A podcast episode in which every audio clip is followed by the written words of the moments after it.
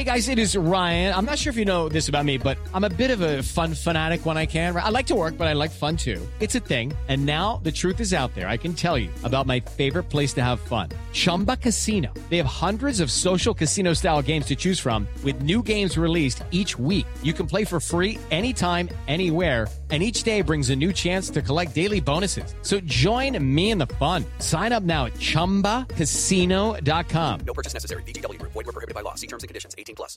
Hey guys, it is Ryan. I'm not sure if you know this about me, but I'm a bit of a fun fanatic when I can. I like to work, but I like fun too. It's a thing. And now the truth is out there. I can tell you about my favorite place to have fun. Chumba Casino. They have hundreds of social casino style games to choose from with new games released each week. You can play for free anytime, anywhere and each day brings a new chance to collect daily bonuses. So join me in the fun. Sign up now at ChumbaCasino.com. No purchase necessary. VGW. Void were prohibited by law. See terms and conditions. 18 plus.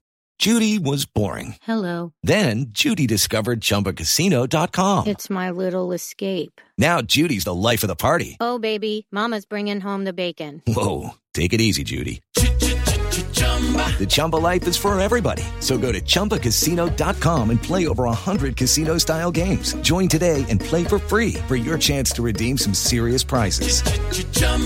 ChumbaCasino.com. No purchase necessary. Void were prohibited by law. 18 plus terms and conditions apply. See website for details.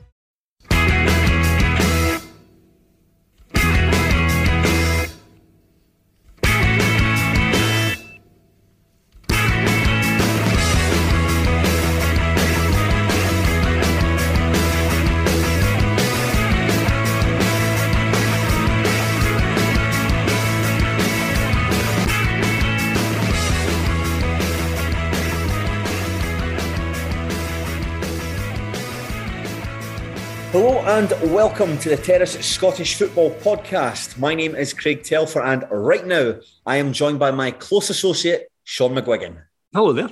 And you know what happens when the Karen Matthews and Craig Meehan of the Terrace get together?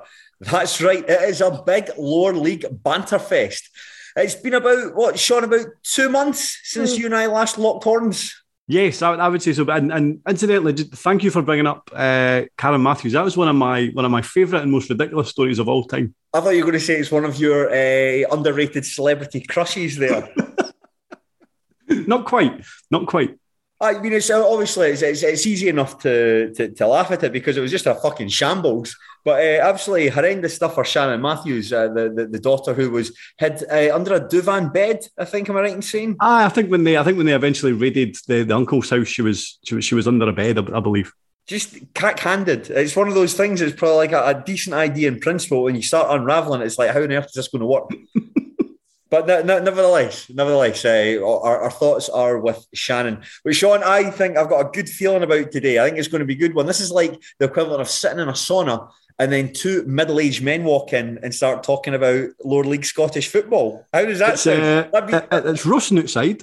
But do you know something? I am. I was kind of reading and, and watching the highlights, but the, the, more I was reading, the more excited I was getting because I, I just love this time of the season. I love I love the fact that there's so much riding on the last couple of games of the season, and then I love the playoffs. Like as much as I like maybe like the early rounds of the Scottish Cup, for me, this is the the, the best moment of the season by a mile. I, you know something I, I was watching the football at the weekend, watching the games on the Saturday, watching the scores coming and watching the, the Celtic Rangers game. So actually thinking, fuck, this is the worst time to have stopped a view for the terrace. You think just give us one more episode? It would have been great to have sort of like caught up and, and done all that sort of stuff. Uh, but nevertheless, here we are. But just we'll just check in, Shaughan, before we do get going. How how's how's how the H are you? How is everything in your world? I'm uh, I'm, very well. Can't complain at all. Uh, looking forward to the the live show in a couple of weeks. But aye, uh, all good. Yourself? Yeah, that's good. I, I listened to the podcast that you, you and Joel Sked, the sort of shoot podcast that you recorded a week yesterday, a week uh, a week ago today, and uh, I it was like watching Uncut Gems, listening to Joel Sked talk about where on earth this live show is happening.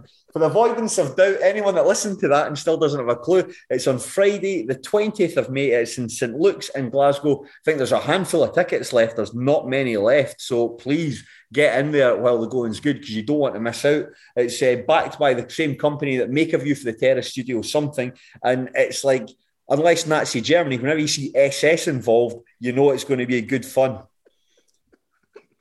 Uh, I mean, that's just, I don't get wrong. I'm sure if we were to, uh, I'm sure if we were to put our thinking caps on and come up with a show, we would come up with something that was pretty good. But the fact that the fact that they're on board, it's a, I'd imagine it is, it's going to be a, a, a brilliant night. Yeah, definitely. I'm sure they, they might have things like props and celebrity guests involved. I'm trying to think if I was going through my phone book, like Danny Denham might come along. That's probably that's his high profile. I'd be okay. I'd be all right. That'd be all right. But it's like I mean, he's not exactly he's not exactly Rod Stewart, you know. no, but which is arguably a good thing. I don't know, man. Can you just imagine Rod Stewart volleying footballs out? It looks the venue's quite small, so you could quite literally take someone's head off their shoulders. so I think if you could have your like if you could mean if you could pick your ultimate guest for a view for the terrace live, bear in mind the sort of limitations. So you can't pick Bruce Springsteen or anything like that. But if you were to pick your ultimate guest, who would you want it to be and why? Uh, Alan McCoist. Alan McCoist because he is uh, he's just a man of the people. He, he, is. I just think he's a bit too unrealistic. That he'd be my number one guest, but I think he's perhaps too unrealistic. Aye, so so so if that's the if that's the kind of platinum level, who's who's the level below that that we could entice to the show? I'm not too sure. Um, you're probably thinking someone. Greg Taylor. Greg Taylor. Aye, that's it. Uh, or trying to think somebody that plays for St Mirren, Eamonn Brophy. you get Eamonn Brophy to read a, read a, read out your name from a card again. See if you can do it better. reading it one, just spelling it, reading out the letters instead. But nevertheless, no, no, that's uh, I'm sure uh, Eamonn Brophy can read good uh, when he's not put under pressure. I, I don't know. I, I, don't know. I'm not his uh, foundation level English teacher. uh, but nevertheless, we're done voicing our pity. Let's get to the nitty gritty. And you know how this works by now. Shaughan and I will discuss one game from the Championship, another from League One, and a final fixture from League Two. And as Shaughan mentioned earlier, the finishing line is almost in sight. There's so much to talk about for this weekend, so many games that we could have chosen. But the ones we've gone for in the Championship, we'll start with there first. This was the very definition of a six point. This is the biggest game, perhaps, in the SPFL all weekend between Dunfermline Athletic and Ayr United. Now, Ayr could have secured the championship safety with a win. And Aaron Muirhead's first half penalty put them along the right lines. But big thanks to Aidan McAdams because Rhys Cole equalised in the 79th minute before big Nikolai Todorov got the winner with just four minutes remaining. As we mentioned there, it was a dark day for the Ayr United goalkeeper. Aye, uh, I'm actually a big fan of him. I mean, I, I, yeah, I thought yeah. I thought last season he was very good. I, I, thought this season he's been okay, kind of solid, but but unspectacular. Maybe he maybe hasn't been quite the success that I expected him to be at at Ayr this season. However, on Saturday he had he had a bit of a disaster. I, I think you, you, saw it. You, that first goal from from Cole's free kick. There's a good angle from behind the goals. The kind yeah, of yeah. Uh, GoPro cam, and as much as he was blinded by the player who was standing to the left of the wall, that's still his fault. Like, like it looked like he couldn't see the ball until it was past him. It, it looked like as well, Shaughan. He he, he went the wrong way, split the GoPro Aye. angry. Absolutely right. It's, it's fantastic, but he seems to change his mind at the last minute. It looks like he's going one way, then changes his mind at the other, and the ball seems to go underneath him. And that's like it's at his side of the goal. Like the wall's protecting the right hand yeah. side, therefore he's responsible for the left. And I, he made an arse and, and as you say, it's like he took a slight step to the right. I don't know why, because even if a Cole's run up, it, it kind of looked like that's you kind of felt that's where the ball was going, but for some reason McAdams didn't expect it and took that took that wee step to the right. Uh, I suppose that, that meant he couldn't he couldn't get his balance back. That goal was bad, yeah. The second one was disastrous. The second one was disastrous. And if there's any, if you'd maybe give uh, McAdams the benefit of the doubt for the first one, given the fact you might say he was unsighted. But this one, this is, it's a Dunfermline counter attack. The ball's worked to Nikolai Todorov about between 25 and 30 yards for goal. And it's very obvious. Like when I was watching the highlights back, I, thought, I didn't think that was the goal. I, I, I because it was, it was, a, it was a speculative effort. I thought it was a bit of a pot shot from distance. I mean, it's on target, but it goes right under McAdams. And, and again, for that GoPro angle, it looked worse in that. And he really, really should have been saving that. Aye, I just just really bad technique. Like doesn't he get across in time, gets his hands all wrong, dives at it in, a, in an odd manner. He just he just gets everything wrong, and it it, it kind of just it wasn't it wasn't even like a, a, great attempt. It was it's not as if he hit it particularly hard. He just he just got every single thing wrong about it, uh, and that has a huge bearing on on, on how this league finishes because even even at one all, Ayr might have took that, but the fact that they were one 0 up, the fact that if it had finished like that, that that would have been them safe. You would imagine uh, the fact that they were so much on top for about seventy five minutes. Uh, there was probably fewer chances than I expect. Reading about the game before I watched the highlights, there was probably fewer clear cut chances than than I expected from United. But they looked, they certainly looked in control. Uh, mm-hmm. Adeloye had a really good chance when they yep. were already one 0 up. Had a couple of other half chances, but Dunfermline were creating nothing. Uh, I, I, think a couple of substitutions changed things. The, the Dunfermline highlights are a wee bit funny in that they didn't show you how Dunfermline got the free kick. It didn't show you the foul, that. the free kick. It just seemed to happen. Normally, not normally you get to see the foul. I think it was uh, who was it that gave away foul? I mean, Kerr McInroy, what I read, gave away the final. Uh, give, give away the give away the foul, but you don't see it all of a sudden. You just see Rhys Cole stand over the ball and boom, fits in the back of the net. It just seems to like, oh, because again, I, I, presume that wasn't the goal. I thought, right, well, they'll show you the build up to the goal, so this this can't possibly be it. But I, I mean, Ayr. as much as I expected Ayr to lose this one, but I expected them to lose it more convincingly, if that makes sense. But the fact that they were, because ultimately they haven't been playing well recently, certainly haven't been starting games particularly well, but to see them actually control a game and then still somehow contrive to, to, to kind of throw it away, I, I think are in big trouble. I, I know you can almost look at the fixtures and think, they might have a slightly, they might have a, because the fact that they play Queen of the South 1st mm-hmm. means they probably have a better chance of uh, creating a wee bit of gap going into the, the last day of the season. However, the fact that Queen of the South got that win against Inverness, suddenly they still have something to play for this weekend. So I, I think it's very difficult for, for, for Ayr to certainly escape ninth from here. I think it's, it's very interesting. You, you, mentioned there about the, the, the final run of fixtures, and, and they're both playing the same teams. Both Dunfermline and Ayr are playing the same teams on on uh, on, on on different weekends. Uh, on on Saturday, it's Dunfermline Athletic are going to Partick Thistle before hosting Queen of the South, while uh, Ayr United are, are going to, are, are taking on Queens before going to Firhill themselves. And I, I read they've got an absolutely Ayr United have got an absolutely shocking record at, at, at Queens. They've not won there. Uh, it's in, uh, they've not beaten them since 2002. Am I right in saying that? Something. It's a long, long time. It's the start of the 2000s. However, by the law of averages, you have to win there eventually. And let's face it, Queen of South either got a good result against Inverness, but they've been in dreadful form. So if there's, if there's ever a good, uh, I, I, can, I, if ever they're going to have a better chance to, to, to put paid to this record, it's going to be on Saturday. And if they play like they did at the weekend, I'd, I'd give them a decent shout at beating Queen of South. I also think Dunfermline's got a decent shout at beating Partick, though, mm. uh, albeit their, their away form isn't particularly good. And they, they didn't play well on Saturday, but the fact that they, they'll get such a lift for, for that result, I, I, I think Dunfermline will get something from, from Partick, who were also really poor at the weekend against Raith. It, it, it's interesting. You think about it, it's, a, it's, a, an absolutely dreadful result for, for Ayr United, and you wonder – you wonder what, what that result does for the team going forward because yeah you win that game that's you safe you draw the game you, you've still got a good gap uh, ahead of, of, of, of Dunfermline going into those fight, final games but like on another day you win that I mean those are two goalkeeping errors what certainly one's an out and out goalkeeping error and one you might have a bit of sympathy for those don't tend to happen that often McAdams isn't going to do the same thing twice and I suppose you, you can say that that mentally uh, is, is giving them a lift. But you know, Partick Thistle aren't that bad a side. I they're no bad aside, but they also have been in just dreadful form recently. Even even one of the few games they've won recently against Queen of South, funnily enough, at Palmerston. I mean, they, were battered for 90 minutes and somehow managed to to win the game. So no, I I, think the family will get something uh, from that part of the game. In terms of Ayr United, I, I suppose if you're looking for positives, it's slim pickings, I suppose.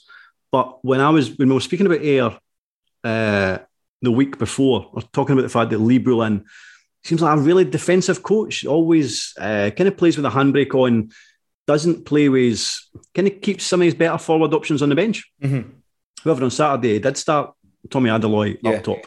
He did play no, I think he pronounces his first name Dara O'Connor. Dara uh, O'Connor. Uh, I, I, think, I think it's Dara O'Connor. I think that's really interesting you're going to say that, Shaughan. Judging by the highlights, any time that Ayr United looked positive, it was moves coming down the right from O'Connor, yep. feeding into Adeloye. And of course, that's where that, that move um, set up the penalty. Adeloye gets the ball in the box, turns Donaldson, and Donaldson just grabs his arm and he's holding on to his arm. It's, it's, it's a soft penalty. It's a penalty, nevertheless. Uh, like Adeloye's quite cute with it. He he get he feels like his arm getting yanked back and just just keels over like a sack of tatties. But anytime they looked positive, it did come through combinations down the right from those two players. Yeah, and and maybe Bullen watching that suddenly realizes that actually with these two players start in the starting eleven, they're just a far better team. So you wouldn't imagine would make too many. Well, you would imagine he'll start those specific two players again. I know O'Connor went off about 50 minutes to go. Uh, however, I was reading today that he's expected to be fit for the weekend. So if you're looking for a positive, he Bullen went for it in a more positive manner, and then United looked the, the better side because of it. I think the problem is like defensively, I, I, I don't think they're great, and if McAdams is suddenly having uh, having problems, then then I keep them out at the other at the other end is going to be their their big big problems. I, I know it's, it's, it's not really time to bring this up, but but going back to the start of the season when David Hopkins signed Sean McGinty and Marcus Fjortoft, I think, what the fuck? It's like the guys had been absolute huddies at Greenock Morton previously. And You think, why on earth? are You? McAdams was a smart signing from, from one, despite what, what happened at the weekend there. But McAdams was a smart signing with the other two. You're thinking, oh, I wouldn't have, I wouldn't have signed either of them. I think, uh, I, I think I think some supporters thought Fjortoft might have been okay. And I think there was massive concerns about Sean McGinty. And I think those concerns were probably probably valid. That again, if you're going to be positive, McGinty has been okay, maybe the last couple of months. Mm-hmm. But in general, he's had he's had a really poor season, and so have so have all those signings that, that, that came from Morton. McAdams has been okay. Uh, but aye, the rest of them the rest of them have, have made this Ayr United team a, a far poorer side, and that's ultimately the one of the main reasons why they are where they are. Yeah, I think one of the big criticisms that I that I, saw from from Lou Bullen was, was he waited too late to to make his subs and, and change the game. And I suppose that you've got to say, in some regard, fair play to John Hughes because ultimately the two subs came on. That Cole was introduced, in fact, 79 minutes. Sorry, Cole was introduced in the 69th minute, Todorov introduced in the 83rd minute, and both players making the decisive impact on the game. However, it's, it's one of those ones where you can heat, you want to heap praise in the manager because those changes got them the desired outcome. But you've kind of got to uh, they're both goalie errors though. You know, another day McAdams saves them, no bother. And and I mean, to be fair, I wasn't at the game, and, and you never saw the substitutions coming on or the reactions from the crowd when when these substitutions were coming on. But I would imagine, considering how those players have played this season, I, I don't know if Dunfermline fans would have been would have thought at the time, oh, this is a good this is a good sub to bring on mm-hmm. because Rhys Cole has had a pretty a pretty quiet season, reasonably anonymous, hasn't done too much uh, in, in a Dunfermline strap, and Todorov has been probably hasn't had too many chances, I suppose, for, for Hughes. But again, in terms of I wouldn't have been sitting there and thinking, oh, these guys are going to come on and turn the game. But ah, you're right. I mean, ultimately they did, and, and, Hughes gets the credit. But like Hughes does deserve credit. Like he's he has he's turned this team around. Yeah. Like this team under under Grant was an absolute shambles. And I, I suppose what Hughes has done that maybe didn't wasn't able to do at starts is that he's been able to bring in his own players. Yep. There's a lot of players now in that starting eleven are players that have uh, have been brought there by Hughes, and the bulk of them are, are probably doing pretty well. So his signings have his recruitment is has been pretty good, and he, he deserves credit for that and turning the season around. There's still been some very dodgy moments under his tenure, but if they stay up, he deserves a huge amount of credit, as he as he deserved the last season for keeping Ross County up. Yeah, ah, it's. Uh, I, I, mean, if I had to, to pick between the two teams I'd want to go down, I, would much prefer it to be Dunfermline Athletic. It's just that, that John Hughes is, is, is like I, Dunfermline are a team that, as a Stenhousemuir fan, would, would never their, their two worlds would never really have collided. But when they went into administration in 2013 and were relegated, the, the 13-14 season, weirdly, when I first started getting into the terrace, they beat us all the time. And it was all last minute goals as well. All last minute goals. I remember one of the like having to come on the podcast after losing 5-4 to them when they scored three goals in the final six minutes to beat us 5-4 and just being lost for words to try and explain what happened. So ever since then, three times that season, that, that they did us. So I've never liked them since then. It's nothing personal. It's just that. And then chucking John Hughes, who I, I is someone I, I, I just can't take him. I, I, I just he's just not not for not for me. I, like I, his time at Raith Rovers and stuff. I've heard about the way he, he conducted himself there, the way he is in the media and stuff like that. Just mm, I, I just just don't like. If I had to pick between the two, it would be Dunfermline. However, when I look at that Dunfermline team, I kind of you pick through the individual components and you think, why is this team doing as, as badly as it is? And I suppose a lot of that comes down to, to Peter Grant. But you listen to some of the stuff that I, I, can't think of the specific examples. You'll need to tell me when you think of some of the Peter Grant's analysis on the radio. Uh, like what did he say? He said recently, uh, "Our both either win or lose." No, they don't. They draw games all the time. That's why. That's why they're, they're, they're not leading the championship at the moment. They, they, they draw so many games. So they either win or they draw. They, they, they rarely lose. And it's like, fuck, look at the league table, mate. I'll tell you that. Oh, no, no wonder if that's the kind of analysis he's bringing to national radio. God only knows uh, what went on behind the scenes at, uh, at Dunfermline. There can't be too many other teams in Scotland who have drawn more games than Arbroath. Have drawn 14 games this season. Uh, Queen's Park. Of, of course, they, they, they specifically draw one all each and every week. You're right. Uh, aye, I just I, I, I, that that kind of happily demonstrates his lack of analysis uh, skills. I it won't surprise you to learn that if I had to pick who got relegated between Dunfermline and Ayr, it would also be Dunfermline. I, I know there's a, a, a, a very weird uh, series of events that would mean that everybody, the three teams, all end on the same amount of points, the same goal difference, and the same goals scored, which means it would go to head to head. So I think Queen of South need to win their last two games 1 0. Dunfermline need to lose to Partick Thistle 1 0, and yeah, United need to lose to Partick Thistle 1 0. I yep. think that's a sequence. That's right, aye. That would put Dunfermline down on head to head. And I can assure you, if Dunfermline were to get relegated on head to head with John Hughes as a manager, it would probably be the greatest thing that's ever happened to me in my life.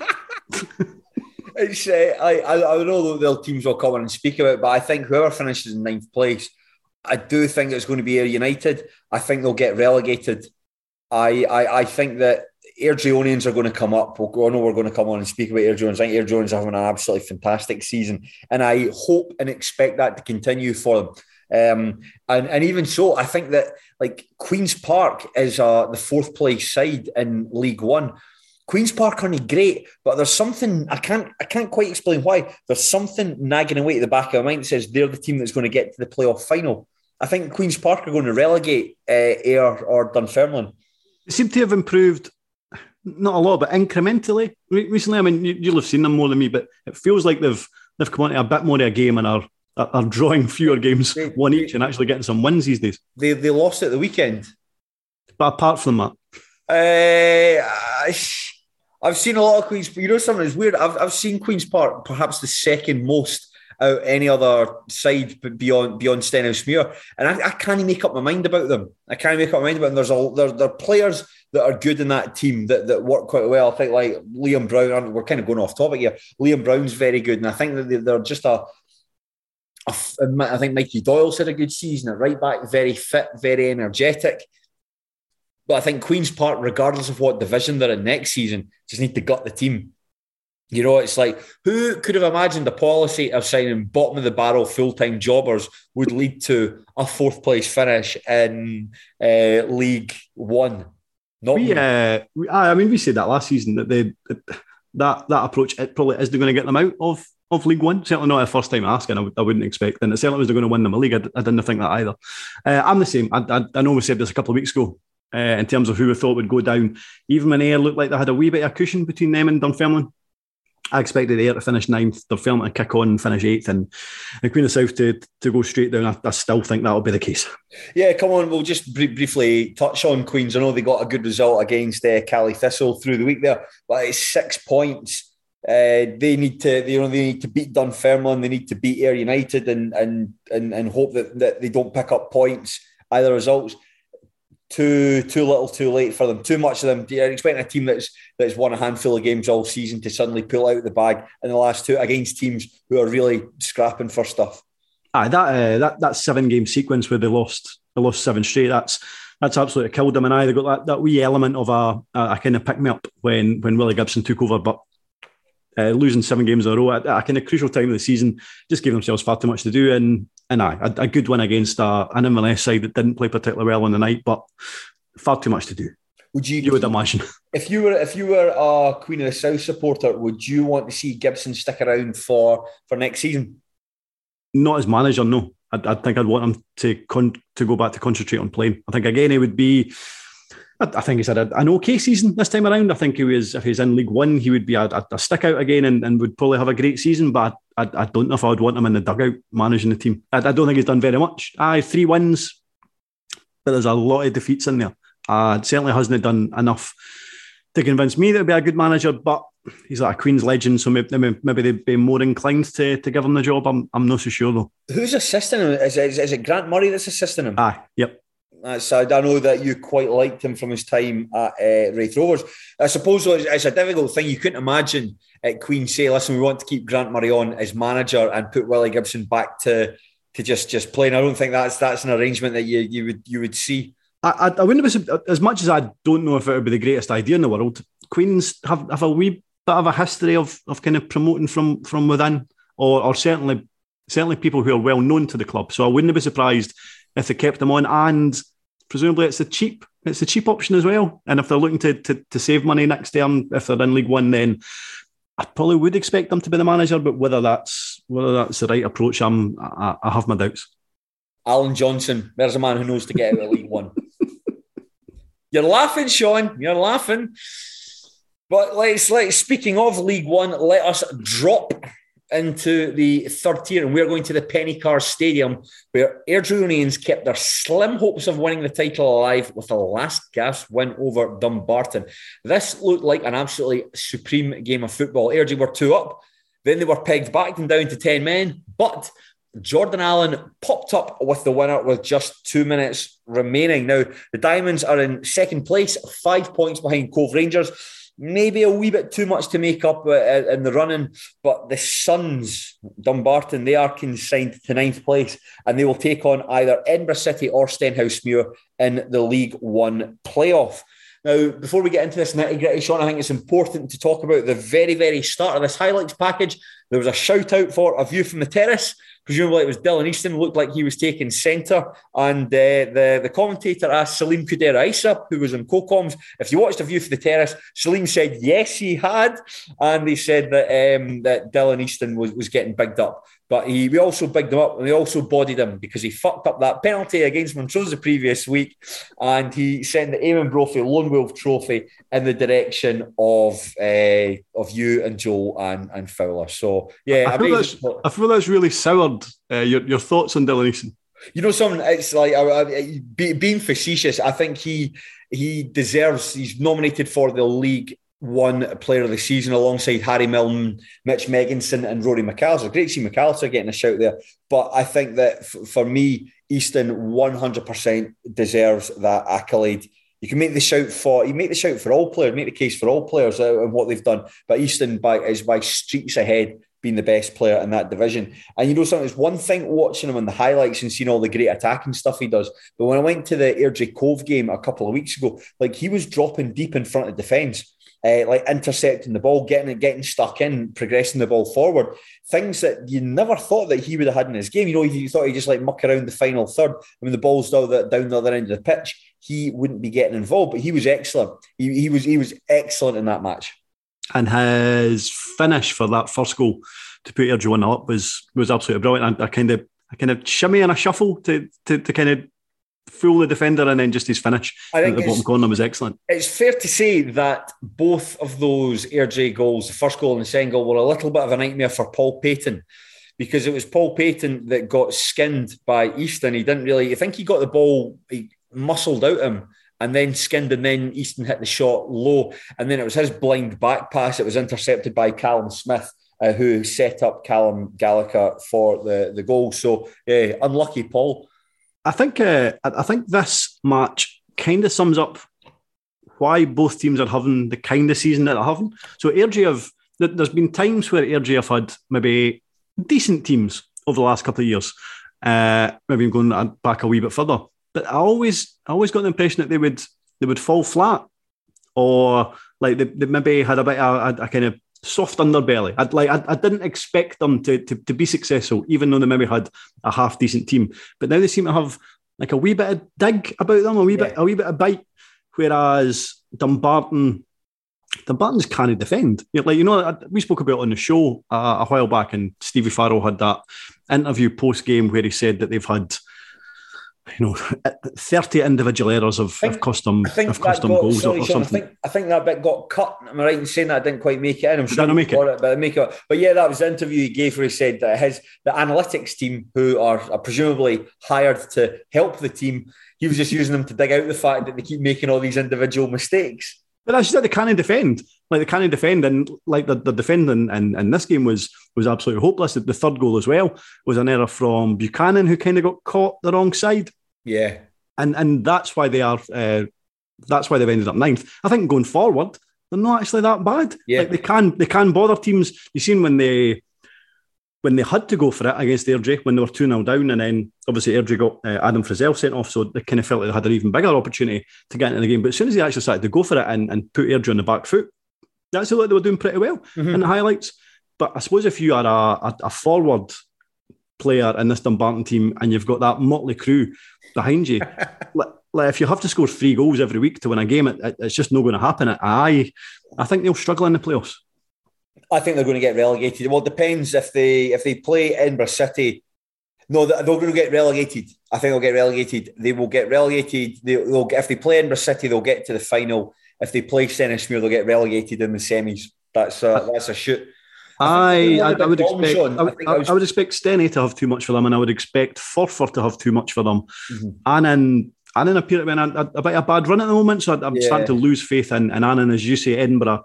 I, I think Dumbarton would, would, would, would come out on top against Edinburgh. I, I- think as well. Like I was speaking to, I say I was speaking. I was texting Fraser Clark, friend of the show, uh, and and Fraser won't mind me saying this, but a, a giant VL. Who, uh, if there's if there's nothing about Dumbarton he doesn't know, it's not worth knowing. But he sent me a statistic about them, the performances with Ryan McGeever in the team. I think when Ryan McGeever starts, they they actually tend to do okay in matches. They've got a decent win percentage, but when he's absent, as he's been for long spells this season, it completely falls through the floor. And I, I just think that like you've got a guy like Gregor Buchanan there, and, and I think that I remember a couple of years back when, when Buchanan signed for Airdrieonians, he signed he, he played junior football. I can't remember who it was that he came from. He played junior football, and I remember seeing him at Airdrie and thinking, "This guy's really good." Like just the organisation, just he's a big strapping boy, carries himself well, attacks the ball well, like aggressive at the right times and thinking he could go on really far. But seeing after that season that he had with with Airdrie, he's never really quite impressed me as much since then. I think he's a bit of a bit of I don't like saying a bit of a huddy. I, Oh, he's good at Dunfermline. Sorry, beg your pardon. He was good after that season. He got a move into full time football with Dunfermline, and they didn't go up. So I think he went to Dumbarton first time round. That's right. Um, but since then, aye, since those first two seasons, he's never really, never really impressed me. I, I when, when he got that move to Dunfermline, I, I thought he might have done okay, and, and I wasn't overly impressed by him. And then I thought, right, well, you know, maybe maybe full time is, is a bit of stretch for him, but I still think he is a good part time central defender.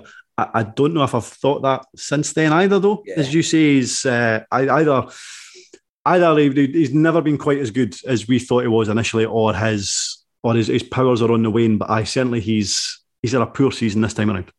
Dumbarton, it's, as you said there, or in fact, as we said there, we both expect Dumbarton to get relegated. The club just, it just doesn't seem quite right. You read stuff on Pie and Bovril talk about the ownership, uh, uh, sort of like absentee landlords who are just really keen on selling off the rock and and and moving the team elsewhere. Where that be, who knows? You don't see many new football stadia being built in in Scotland, particularly one for a club of say Dumbarton size.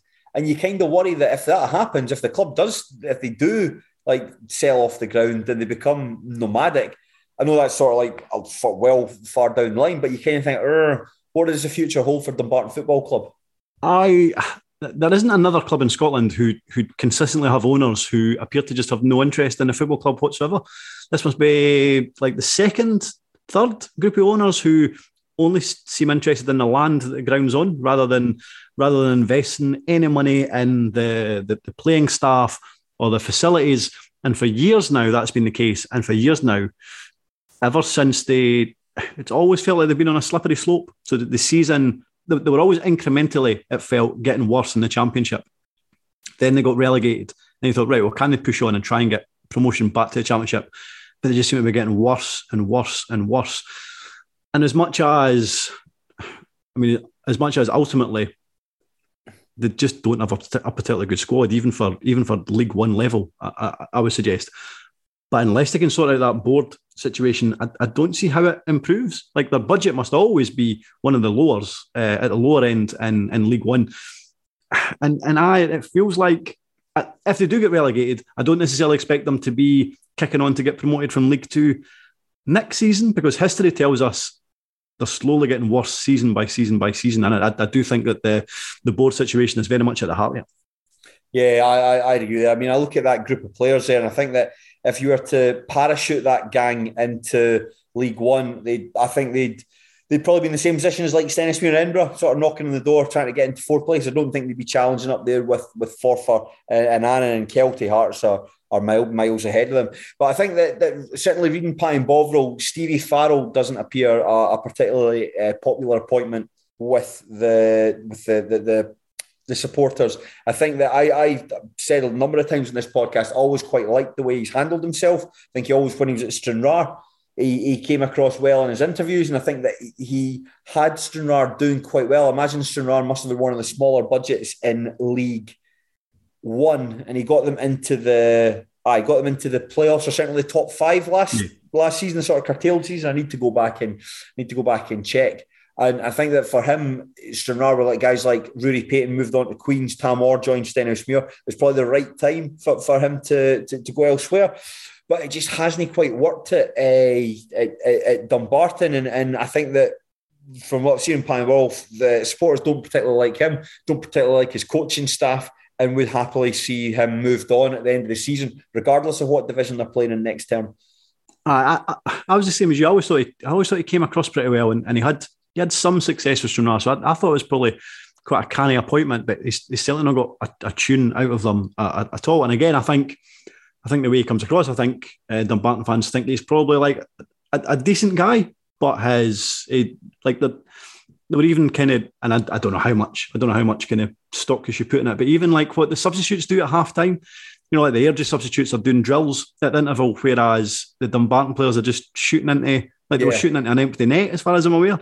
Like it just, it, it, something doesn't feel quite right. And See, that, that sort of thing, Shaughan, though, that's the sort of stuff nobody gives a fuck if the team's winning. See if Dumbarton were up like up in the, the playoffs. See, see, imagine you swap Dumbarton's place for Queen's Park. Dumbarton finished the season in fourth. Nobody cares. These are the things that you notice though, that when when you're not doing well as a fan, these are the things that begin to annoy you. And this is, these are the things that you can use to uh, criticise uh, a management team that you that you don't like. I, think as well, he was quite bold in his, and, and maybe he was just saying it, whether he believed it or not, whether he was just trying to uh, whether he was just trying to kind of g up interest in the team. And Like it, he he said at the start of the season, he felt he had a squad that could challenge for the playoffs. I, I, I didn't think that was the case, and, and, for a while there, I think maybe the first couple of months they were they were in that the kind of upper reaches of the league. But I suppose if you're if you're claiming you have enough quality to challenge for the playoffs and and you end up ninth, in that is also a rod for your back to a degree as well. I think I'm, I'm, looking at the results here, Shaughan. I think they went through a little purple patch at the, the end of August and into September when they won three games on the bounce and drew 1 1 with Alloa. I mean, they beat East Fife 5 0. They beat Falkirk 2 1. They beat Montrose 2 1. Excuse me, some of the, the, I'll say the better teams in the league. Excuse me. Um, but then after that, long, long, long spells of, of like long losing spells. And it just. I, I, I think there was very much an argument to dispense with his services. Uh, I, I, think if they'd maybe got rid of him in January, I wouldn't have been overly surprised. But the, the, I, I, don't know what his contract deal is, whether he's whether he's got another another year with the club. Maybe they, they couldn't afford it, or maybe they, they, still thought that he would be able to to get him out of the situation. But I, I, I was surprised he's still there, if I'm being honest. What about your Airdrieonians then? Another good result. I mean, we've not even mentioned the fact they we're down to 10 men. in fact, we did mention, we didn't see what happened. Like Adam Frizzell, it looked as though one of those ones where it's a red card. It's like he went, it's a foul on Stuart Carswell. It looks like one of the ones where he goes in. You see when, when you're trying to put your foot over the ball to try and bring it under control, but your studs are up and you kind of catch the player in the leg. It looked probably, you would say, you've seen them given. I thought it was. I thought it warranted a red. Uh, I mean, it's one of those ones where it was like, if it was a yellow, you would say, "All right, okay, fair enough." But but when he brought it the red, it was like, aye, that's fine. It, it, it, makes sense. It was it was over the ball. You would say it was it was reckless as well. I mean, where he caught him, I thought it was a I, I thought it was a bad one. So I, I didn't have I didn't have any complaints about that. And as much as they were as much as they were rocked to to, to start with, the fact that Dumbarton came back into the game made it two two. But aye, the fact that, that there always seems to be something happening in Airdrie Dumbarton games that there's not it's normally a, a high scoring game. That there's quite often something happens in the last minute some kind of last minute winner.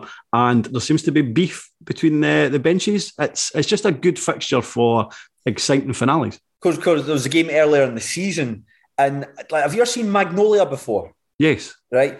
Do you know the opening scene in magnolia where the guy goes to commit suicide and have his parents kill themselves and the parents accidentally shoot him through the window. Do you know the scene I'm talking about? Uh-huh, yep. It's like really, really complicated to try and explain what happened. That's like describing the game between Dumbarton and Airdrie earlier in the season, where Dumbarton got three men sent off and they scored an injury in the 94th minute, an injury time to draw two each. But then Salim Kouider-Aissa scores in like 96 minute to win it. It's the same sort of thing, all this like coincidence and happenstance and stuff that you you couldn't possibly explain. You've got to write it all down and to, to try and make people understand that's exactly what, what it was like here. But I mean, you mentioned Salim Kouider-Aissa. He's he was on, on co-coms for this, and his yelp when Jordan Allen tapped the ball in at the end. I say a yelp, it was a fucking screech down the microphone. I burst out laughing. I thought this is a real life affirming moment. Someone there like him, he was quite shy on co-coms. He seems like quite a shy guy, but that bit there, he really sort of like like lost himself in the moment. There's a bit thing when um, his teammate, I think Alan was was on goal and Buchanan sort of nudged him. Like nudged him like wide, and you go, oh, go on and, and, and, get in. And just when the ball's played across the face, a goal for him to, to tap it into the net. He, uh, aye, brilliant stuff. I like. Uh, I, I know he, he probably goes under the radar, probably because Easton as well. But I like. Uh, I quite like Callum Smith. Oh, I think yeah, that's been a, yeah. a, pretty good signing. Like I, again, a, a, player who has been at a full time level, never really kicked on as much as I thought he would. But I think he's been brilliant for for Airdrie this season. Yeah. And, and you can go all through their team, and, and they have they've got a decent amount of quality in there. But I think that's now allied with maybe really good work rate uh, a bit more belief in themselves as well. And and I, that's why I fancy them in the playoffs. Hundred percent. I'm looking through the team that started against Dumbarton, and, and you're absolutely right. You can you can look through that that side, and and like you know, like Brody Patterson, who's who's I, I, saw him a wee bit playing for Queens Park last term. He's coming on loan from Celtic. He looks a better player now than he was at Queens. Rhys McCabe has been one of the revelations of the season, playing as a as a centre back. You've got like guys like Scott McGill, like a real hard-working player. Callum Gallagher, you're always going to get about like 12 goals a season from him. And the finish, although we mentioned it was a Paul Payton mistake, it's actually a really good finish to from the angle and from, from the distance it was to, to put that into the net. And then Callum Smith and, and Dylan Easton, there, there's so much to, to like about them. And, and Ian Murray really seems to remember when he was a Dumbarton manager, it was always like uh, like you if we want to win, we're going to, score six goals because the opponents are going to score five. I know it's, it's not quite the same. In fact, no, Airdrie's defensive record is generally uh, generally quite good this term, but it's uh, aye, it's like it's a, it's a great Airdrie side. It's a great Airdrie side. I think that since I've been sort of like I'd say covering uh, lower league football since like 2012, doing doing Tell Him He's Pelé by far and away the, the, the best Airdrie team. And like I, I do hope they go up because they deserve to go up. And the worry is that like if the team doesn't go up, like somebody comes in, somebody comes in feasting. I don't know, like imagine Kelty Hearts. I don't know what his personal circumstances are, but Kelty next season a building, go back in for Easton.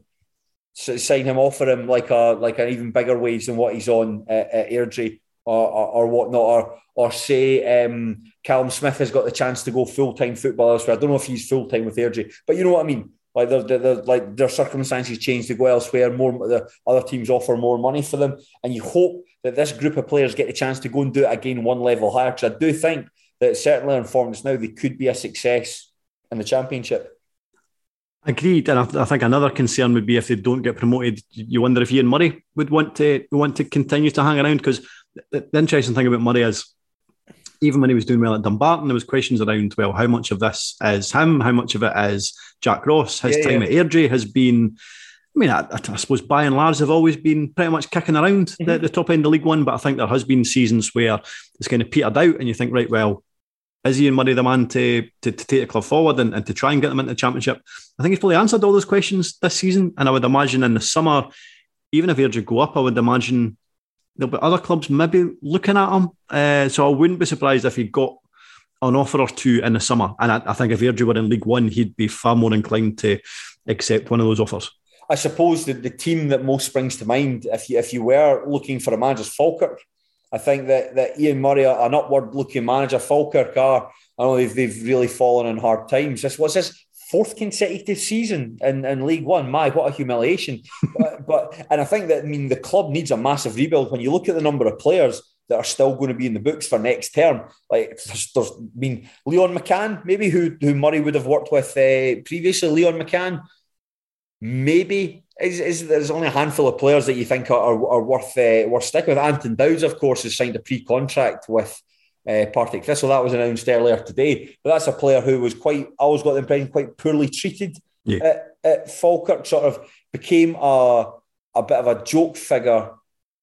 Then was made fun of at the Q and A by uh, Gary Holt. Goes to Arbroath, scores a number of goals, comes back into the team, and then is sort of like displaced to make way for Leigh Griffiths. I, yeah, you can understand why he'd be like, "Fuck this! I'm, I'm not doing this anymore." Again, going off. Just this is this is this is what we do in these lower league podcasts. We go off topics, we go off in tangents. But I think that aye, Murray would be a good fit for Falkirk. I think he'll have learned a lot from his time at St Mirren. He, he wasn't there very long, but if you if you if he is given the time to turn it around at Falkirk, the, uh, he's given the, the opportunity to put his own stamp at stuff and give him like two transfer windows Maybe maybe actually give him four transfer windows till Brad McKay's contract's up. Who knows? You wonder. Uh, you wonder how appealing that would be to Ian Murray.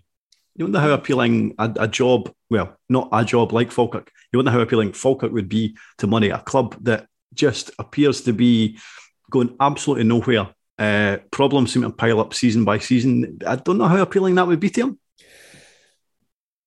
And, unless it was unless it was a, a, big pay rise compared to what he's on at the moment, which which may be the case. Yeah, yeah, yeah. I'm, I'm trying to think that like I always I've always said Falkirk as a club I've got a lot going for them in terms of like just the location, fan base. You know that that's they've got there's loads of potential there. If you do well at Falkirk, I suppose if, if you do well at Falkirk, you take them up next season take on next season, get them into the championship, stabilise, and that's something the club have. I mean, that's what weirdly I think it's the most stable the club have been in years for the wrong reasons. But you take them up into the championship and do well, that opens up other avenues to you. Yes, but by then by the same token, yeah, yeah, I, hundred percent. There's, there's no too many managers that have left Falkirk recently and have have, have went anywhere. Uh, was Pressley the last one. I suppose McKinnon went to Queens Park and got them promoted. Or I thought, sorry, they meant upward moves. Yeah. Uh, yeah, I suppose then if you're going to be. Uh, it would be, uh, I'd, I'd, if he was to go to Falkirk and uh, not do well, it would be a, I think it would be a big black mark against him. And considering his, his career appears to be on an upward trajectory, I, I think it would be a, I think it would be a big risk, big risk for him. Yeah, aye, aye, de- definitely, definitely. But uh, I just shoot uh, one last thing, Shaughan, just before we move out of League One. East Fife relegated at the weekend, thumped 3 1 by Fog. I say thumped 3 1 by Fog. I think actually the match was closer than perhaps uh, people expected, but then Falkirk uh, struck late on to put a bit of gloss on the scoreline. But East Fife's relegation was a, a long time coming.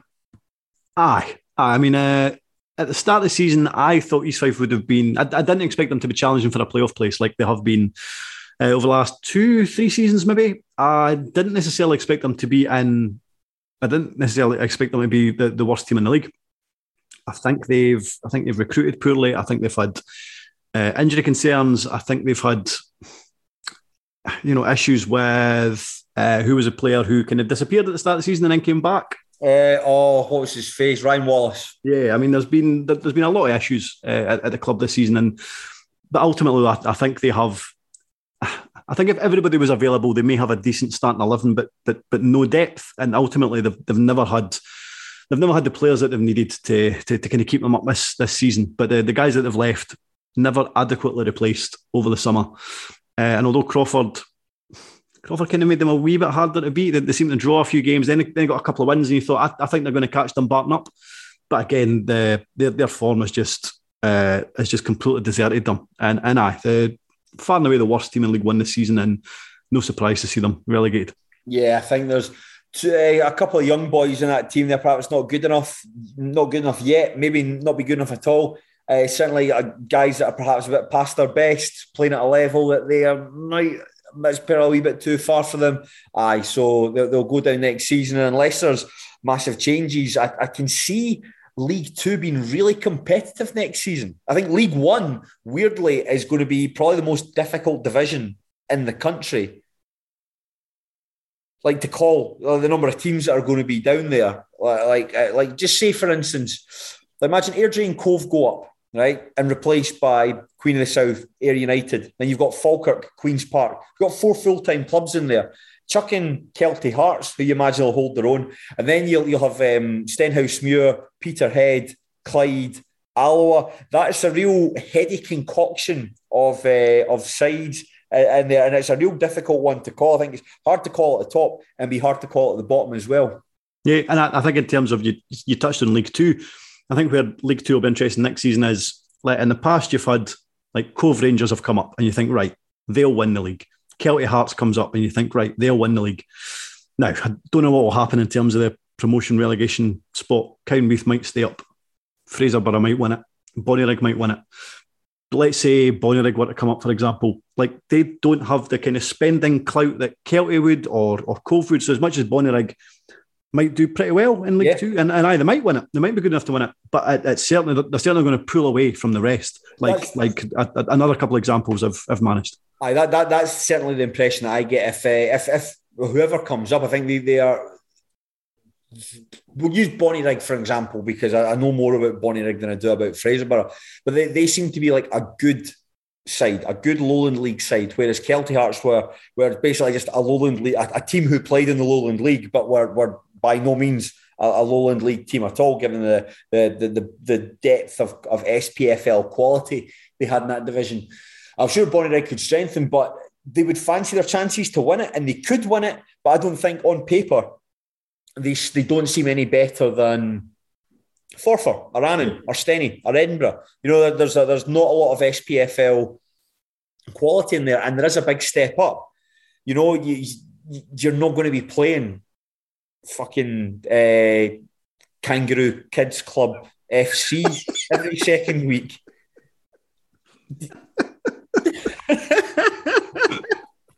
you know, so it's aye, it's a, it's a it's a step up. It's a step up in quality, but uh, aye, I, I my shoot prediction for next season, Dumbarton to go down. Aye, Dumbarton needs fight to come down. Cowdenbeath to stay up, and I think if if Forfar go up, if Forfar go up, I mean, I want Steny to go up, but if Forfar go up, I think that that league every team, all 10 teams in that division, will see themselves as viable challengers for that title, including like Elgin, Albion Rovers, even Cowden. They would see themselves as as as looking to get into the top four, looking to looking to win that league. But that said, we'll we'll save that for a couple of months' time, Shaughan, when we do our, our post League Cup group stage uh, preview podcast. Cannot fucking wait. But let's might as well stick around. I said we might as well, as if we weren't going to anyway. you know, like we might as well stick around in League Two. And since since I am on um, this podcast, who are we going to talk about? We are any by any chance? Yes, hit Chelsea dagger by the Fratellis.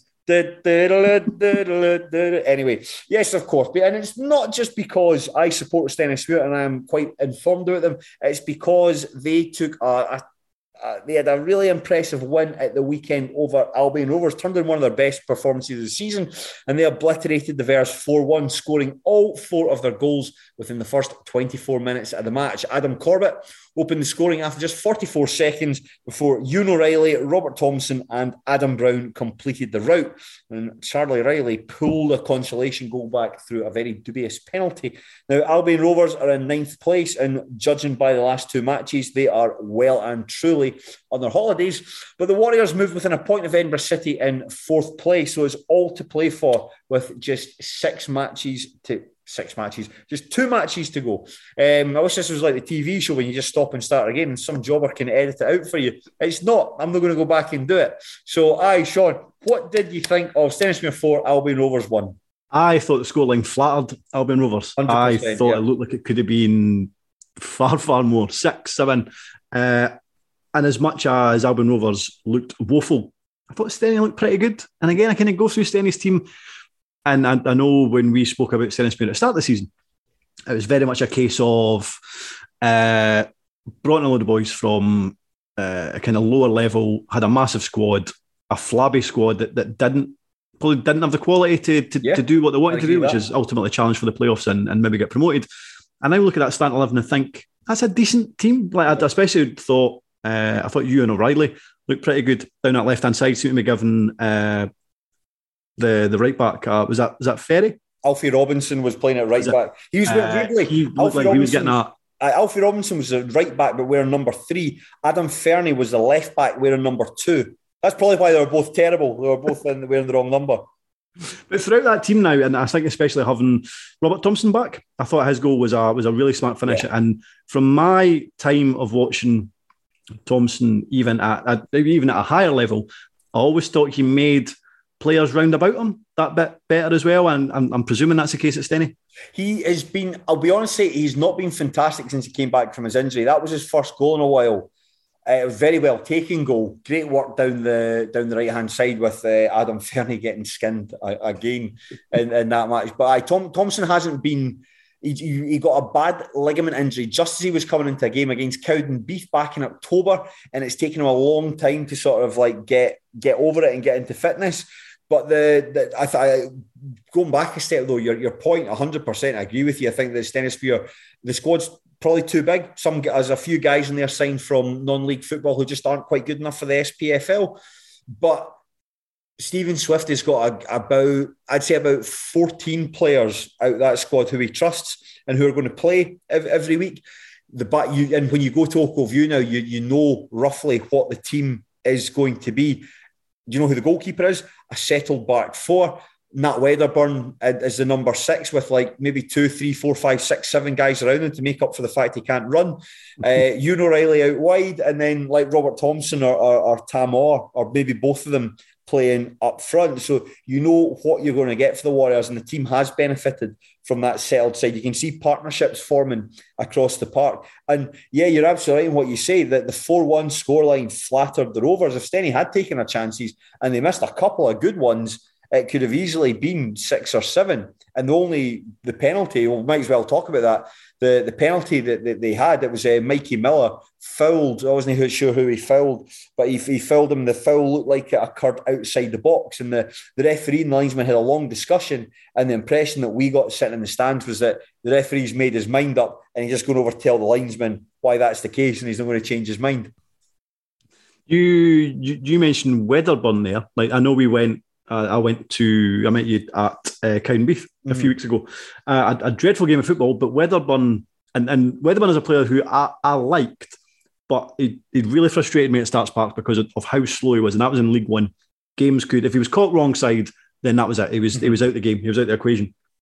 I thought at Cowdenbeath he just strode it. Yeah. Like at this level, he looks like a, a, a really cracking player. I think that that that when that Wedderburn, there's the, the positives and the negatives, and the negatives are, as you mentioned, he can't run. He's slow as fuck. And if you if you walk briskly past him, you're, you're gonna you're gonna be off over the horizon within the space of seconds because he's so slow. However, you you you you build around those limitations and you put guys that are that you put Mikey Miller alongside you. you you'll see Mikey Miller a, a lot. You put Mikey Miller alongside, you put a guy like Mikey Anderson alongside. Mikey Anderson just will, will smash things up and give the ball to better players.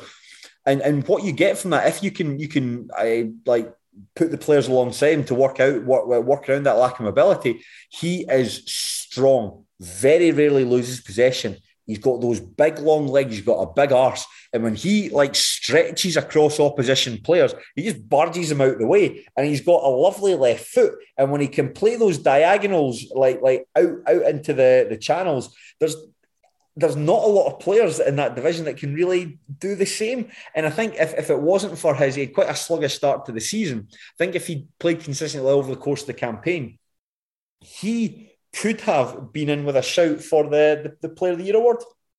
And your your opinion on this team has swiveled. It would be fair to say, Could because you now you now believe they'll get promoted, won't you? I thought that that going into February, I thought that if Stenhousemuir finished in fourth place, he'd get promoted. I, I, I thought that even though when Stenny were like about a handful of points behind Edinburgh, I thought they'll get promoted. And even when like Edinburgh were playing on a, a Friday night and losing, and then Stenhousemuir would lose on the, the next day, and when, when Edinburgh played Stenny and Edinburgh went down to ten men after fifteen minutes, and Stenhousemuir still couldn't be, I thought Stenny will still get promoted. It's I just think that going into these playoffs, like they've done really well against Annan and Forfar over the course of the season. They've only lost once against them in seven matches, and that was to Annan, 1 0 at View, and they should have beaten them. They had the chances again to win. And for going touching what we said earlier, I don't fear Dumbarton in the slightest. And, and and I think that they can they can they can go up. But I, I don't want to spend too much time talking about Stenny, but there's one player, if I may, that I can highlight as my favourite Stenhousemuir player Adam Corbett. Fucking hell, man. What a player. And you think I'm just saying that I get carried away because it's my team. I'm telling you, this guy could be playing championship football, full time championship football, if someone takes a punt on him. Is he is he contracted for next season? No. That's why Mr. Swift sign him up at once. I think uh, Swift has spoken to a number of players about what they're doing for next season, and what I've heard off the record, Corbett is uh, Corbett's one of them and it'd be daft not to like the guy was brought into the club. We brought into the club back in January last year from Spartans, and you could tell he was a football player. You tell he's got something about him, but he was really soft centered. Like he get pushed and knocked off the ball a wee bit. And I remember that like there was a game at Albion Rovers. Like this is like this will be about a, a year ago, not long after Stephen Swift had taken charge, lost that match two one. He was really poor in it and got pulled off at half time. And I think Swift was like, I don't trust this guy, don't fancy him. And I think he'd have probably let him go if he if it, if he hadn't had like an 18 month contract. And he didn't really, I think he'd an adductor problem at the start of the season, didn't really feature much. But from December onwards, he's been playing at right back and he has been superb at right back. Central defender by trade, fast, energetic. He was a captain at Spartan, so good leadership qualities scored a really good goal uh, at, the, at, the, weekend there. Set up Ewan O'Reilly what, for what should have been the fifth goal, and just someone who's got the, the qualities. There's, there's there's so much raw potential there that I think if he is given full time training, he could turn it into something tangible. I hope that's not the case. Obi says it's Stenhousemuir, but what a player! What a player! Well, I am at Ochilview this weekend, so I will. I'll, I'll watch out for him uh, specifically. But it's against uh, it's against your bogey team, Stranraer. They've not beaten Stranraer since 2017, which I was really surprised to learn about. I always thought that that Stranraer would, we that that Stenhousemuir did okay against them, but no, they've they've they've, they've been really poor. And and the two earlier meetings, the first two meetings between the clubs were humiliations for Stenhousemuir. The first one, a 2 0 defeat. That was uh, just really poor from the manager, and it was that's earlier on in the season, around September time, you think this cunt's not got it. This this guy's just just he's overthinking things. He's what the decisions he's making are making the team worse, and they're, they're, they're not they're not working. He played. He went with like a, a weird. Sorry, weirdly he played Adam Corbett right back in that match, but was that he, he playing a half fit Sean Crichton. He pulled off Adam Corbett and Mikey Anderson 43 minutes, you know, not even a half time, 43 minutes. We, we did a podcast actually yep. about that. Um, really, really poor. And then the, the second meeting at Ochilview lost that game 4 1. Stranraer scored like their goals within, Senny took the lead, but Stranraer scored their goals like in the space of like five minutes. Dreadful goalkeeping performance for David Wilson. Um, and, and I both humiliations, but drew 1 1 with them the last time we played them and actually looked all right in spells. Stranraer were the better side, but Stranraer showed like they were resilient and hard. And hopefully, with Stranraer having nothing to play for, you might fancy the Warriors for this one, given that they've won the last two matches and were pretty good against Albion Rovers there. And it has to be better than that Cowdenbeath game I was at about a month ago. Shaughan, uh, if you were to put a cocktail umbrella down your cock, that would be better than that Cowdenbeath match. There is, there is, that I mean, like, basically, like, see for bad experiences, that match, the Cowdenbeath won, in Stennis one game, for certainly for the, about the first 75 minutes, that is the baseline for bad experiences. you know, Uh, and Sammy Omprion came on, and uh, that was that, that was the that was what the, the game needed. That spark of life. Do you remember the first half in that match? You remember how, how, how awful it was? Remember how embarrassed I felt? Remember, I think I apologised to you about 18 times over the course of that afternoon. You still got very excited with that last minute equaliser, and rightly I, so. I did, and then just realised, fuck, that was terrible, and then stopped celebrating. yeah. I suppose, what do you think then, Shaughan? You watched that. I mean, I haven't seen them that much this season. I've only seen them the, the two times that the Warriors played them. What do you think Albion Rovers in this game? Uh, they looked as bad as any side I've seen this season. Like there was there, was just nothing positive about them whatsoever. And the ah, as we say, that, that could have ended up six, seven easily. But like they have demonstrated enough over the course of the season that ah, I mean they are a better team than, than Cowdenbeath, but they don't have anything to play for, and it very much looked like that on Saturday. I, I, was strange. I was expecting more for them. I think that like I've always said this, but see about the Rovers, you're always going to get a good game for them always going to get a good game for them. Like it doesn't matter that the the the the, the under the underdogs playing at a, a, a shit stadium, they, will make things difficult for you.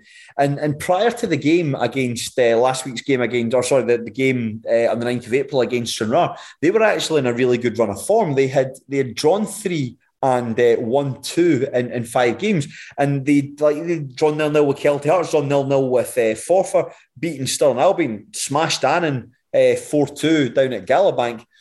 And you think this is this is a team that, that looks that looks quite handy. You can see probably Brian Reid was thinking this is good. We're not going to get into the playoffs, but we've we've got some we can build on for next season. And then to get absolutely obliterated, like like for the first kick of the ball, the final whistle against Stranraer, really chucking away at the end. And then like they they basically finished that match. The, or they, they started that match against um, so there's one of those text messages there. Simon attempted to deliver today your parcel, but no one answered. Mm, aye. The weird thing is, I'm expecting a parcel today. I expect so. So that's that's how they catch you out. That's how they catch you out. But no, no, no, not falling for it. Not falling for it. Sorry. The point. The point I was making there was that that they really like a side that's on their holidays and the team that pitched up at Ochilview there, they reminded me of the, the John Brogan side. You remember when, when, when John Brogan came in at the Rovers? He yep. was the boy that they signed from, not like Premier Division junior football, but like, the second division, like the west of Scotland. I like um like Fermer Innes Blueberries Division Three, you know, like that sort that sort of level, where it's like, and he signed all these guys that you'd never heard of, and and like the we Stennismuir played them in a League Cup tie at the start of that, the 18-19 season. That was a poor Stennismuir side. Stennismuir destroyed them, ended up winning that match 4-0. And that was a team that had no quality, no height, no heart, nothing. That team was as bad as that side there. Like James, like uh, Alfie Robinson and, and James, uh, sorry, Adam Fernie. Fernie was the Fernie was playing at left back. He was the boy that sold Cammy Binney short for Adam Brown's goal tried to play a header back to him, and Brown just nipped in and, and lifted the ball over him. Really good finish. He was awful, and I'm surprised he he lasted the lasted the full ninety. What, what like is is not finishing bottom of the pile success for Albion Rovers this season? I mean, did they have any intention? Like, did they ever have any hopes of getting in the top four?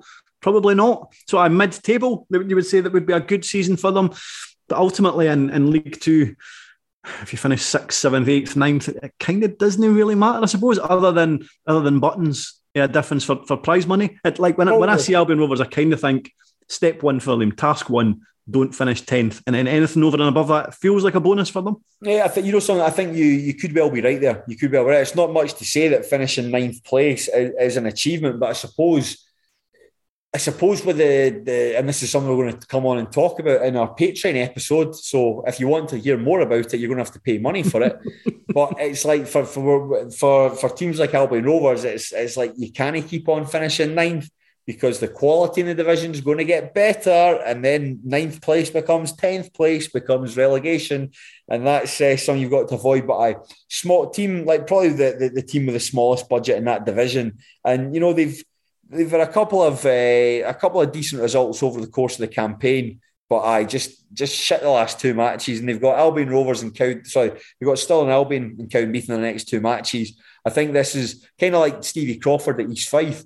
This is just the opportunity to just take a look and see what's you know take a look at the players you want to keep on for next season uh, see the players that you want to um, to get rid of. But I think I'd be very surprised. I mean, it's only one performance, but I'm surprised if we see Adam Fernie kicking a ball in the SPFL again. He's got um, Royal Albert, Harthill Royal written all over him.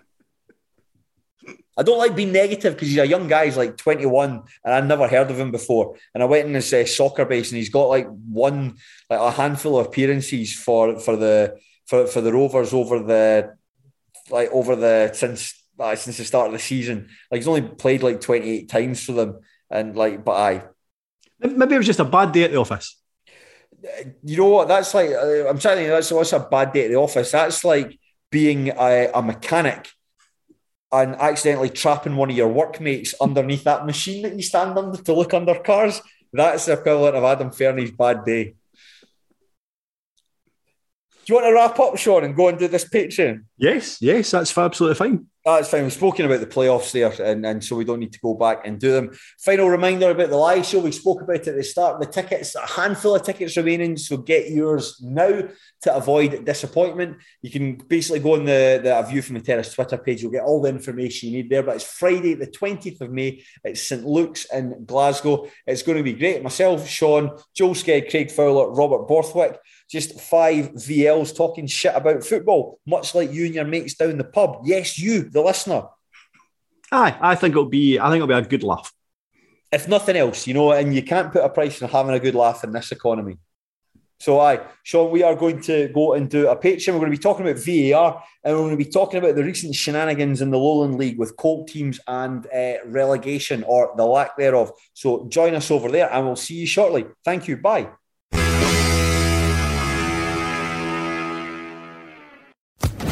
Social Podcast Network. Hello, it is Ryan, and we could all use an extra bright spot in our day, couldn't we? Just to make up for things like sitting in traffic, doing the dishes, counting your steps, you know, all the mundane stuff. That is why I'm such a big fan of Chumba Casino. Chumba Casino has all your favorite social casino style games that you can play for free anytime, anywhere with daily bonuses. That should brighten your day a little. Actually, a lot. So sign up now at chumbacasino.com. That's ChumbaCasino.com. No purchase necessary. VGW. Void were prohibited by law. See terms and conditions. 18 plus.